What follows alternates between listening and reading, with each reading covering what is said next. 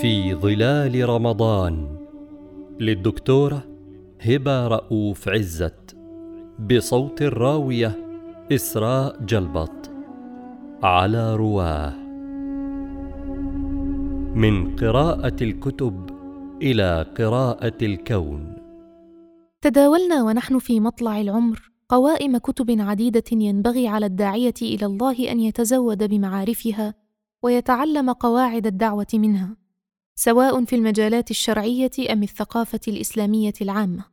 بالطبع تضمنت تلك القوائم بعضا من كتب التاريخ وموسوعات جغرافيا العالم الإسلامي وبعض كتب الأدب والشعر الإسلامي.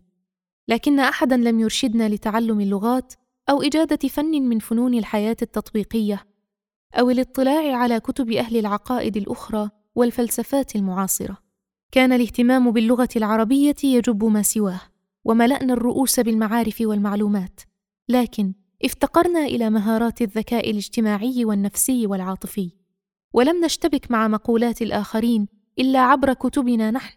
نرد عليهم نقطة بنقطة وحجة بحجة من دون أن نتعلم فقه الجدل ذاته وأدب الحوار وجها لوجه ونتدرب على الصبر والحكمة. وأحسب أن من أهم جوانب ثقافة الداعية أن يكون في المقام الأول رحالة. فمسيرته في الدعوة هي رحلة يقطعها في الحياة بين نقطة الميلاد ومآل الموت. لكن الرحلة يجب ألا تكون مقاما للدعوة في المكان ذاته. يتوالى عليها الزمن من دون أن تتبدل. بل أمرنا الله بالسير والنظر وجعل لنا في السفر رخصا في العبادات منة ورحمة منه وأوصانا بالعباد والبلاد والأمكنة وأورثنا الخلافة مسؤولية وأمانة. فالسفر مدرسة الدعاة.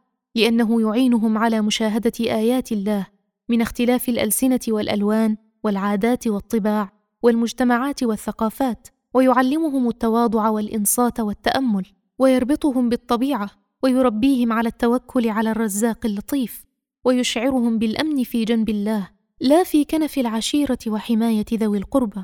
ثم هو مسافة ينظرون من بعدها في علاقاتهم مع الأهل والولد. ويعودون وقد تعرفوا على ذواتهم أكثر قبل أن يكونوا قد تعرفوا على العالم الواسع المحيط بهم. حملتني أقدار الله إلى بلاد شتى من أقصى شرق الأرض إلى غربها ومن شمالها إلى جنوبها. فتعلمت أن اللغة الأم للبشر كافة هي بسط الوجه ابتسامة صادقة وبشر يفتح لك القلوب الموصدة. وإن جهلت اللغة فلك في الإشارة البسيطة والحركة الرفيقة سبيل. وتعلمت أن الناس يتشاركون الهموم نفسها فتجمعهم على اختلاف ألوانهم ومشاربهم والفقر في كل البلاد واحد يذل النفوس ويكسر الهمم والمرض واحد يؤلم الجسد ويستدعي الرفق والرحمة والميلاد واحد مصدر للبشرى ومدعاة للاحتفال بقدوم الوافد إلى عالمنا والموت واحد فراق وحزن وأسى. تعلمت أن الناس أسرى ثقافاتهم.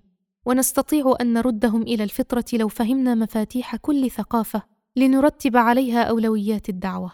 وقد رأيت كيف اختلت الأولويات لدى إخوة من الدعاة فصدوا عن سبيل الله بدلا من أن يكونوا أئمة يهتدي بهم الناس. تعلمت أن المرأة في كل المجتمعات تعاني مظالم تتشابه في كثير منها وأن مهمتنا هي أن نرد الناس إلى فطرة التراحم والمودة لا أن نطالبهم بما لا يطيقون. ونحملهم أمورا تحكمها عاداتنا نحن فقط ما أنزل الله بها من سلطان. تعلمت أن الأقليات كلها تلجأ إلى الحيلة فالتقية ليست سمة مذهب بل هي شرط البقاء للأقليات وتبقى مسؤولية الأغلبية الإنصاف والقسط والعطف والتراحم. تعلمت أن سنن الله لا تحابي أحدا وأن عواقب من قبلنا تتزامن مع واقعنا فهي ليست أمورا من الماضي بل العاقبة هي المآل. وأن مآلات أقوام سبقونا على دروب شتى أولى بالانتباه كي لا نسير على الطريق نفسه فنزل أو نتخذ سبيلا غير سبيل الهدى مخالفة وكبرا فنضل فالحق وسط وأمتنا أمة الاستقامة لا الغلو ولا التفريط وتبني منهجها على ميزان الفرقان لا على محض مخالفة الآخرين. وقد تتقاطع دوائر لكن يظل المشرب والمقصد للمسلم هو التوحيد واحترام إنسانية البشر كما أمر الله على الرغم من أنفنا وأنفتنا. تعلمت أن هناك قارات كاملة لا تعرف عن المسلمين والإسلام إلا القليل ولعنا بالغرب أنسان الشرق وقدرتنا على زيارة الشمال شغلتنا عن الجنوب فكنا كما وصف الله في سورة عبس سعينا إلى من أعرض وبغى وناصبنا العداء وأعرضنا عمن يشاركنا المعاناة والمظلمة. ويشاطرنا الهموم والتطلعات ويواجه التحديات نفسها ويرافقنا على سبيل التحرر والنهضة. وإن اختلفت الرؤى والمذاهب تعلمت أن الفرد قد ينوب عن أمة وأن الانطباعات الأولى قد تدوم وأن كل حركة في الغربة تحسب عليك أو لك وأن المسلم بالبر والفضل أولى وهو لهما أهل. تعلمت دروسا لم أجدها في الكتب وفهمت امورا في كتاب الله وهدي نبيه. لم أسمعها في المساجد ولم يذكرها لي شيخ أو إمام. سيروا وانظروا وتأملوا وتدبروا وكونوا عباد الله في أرض الله تعيشوا أيام الله.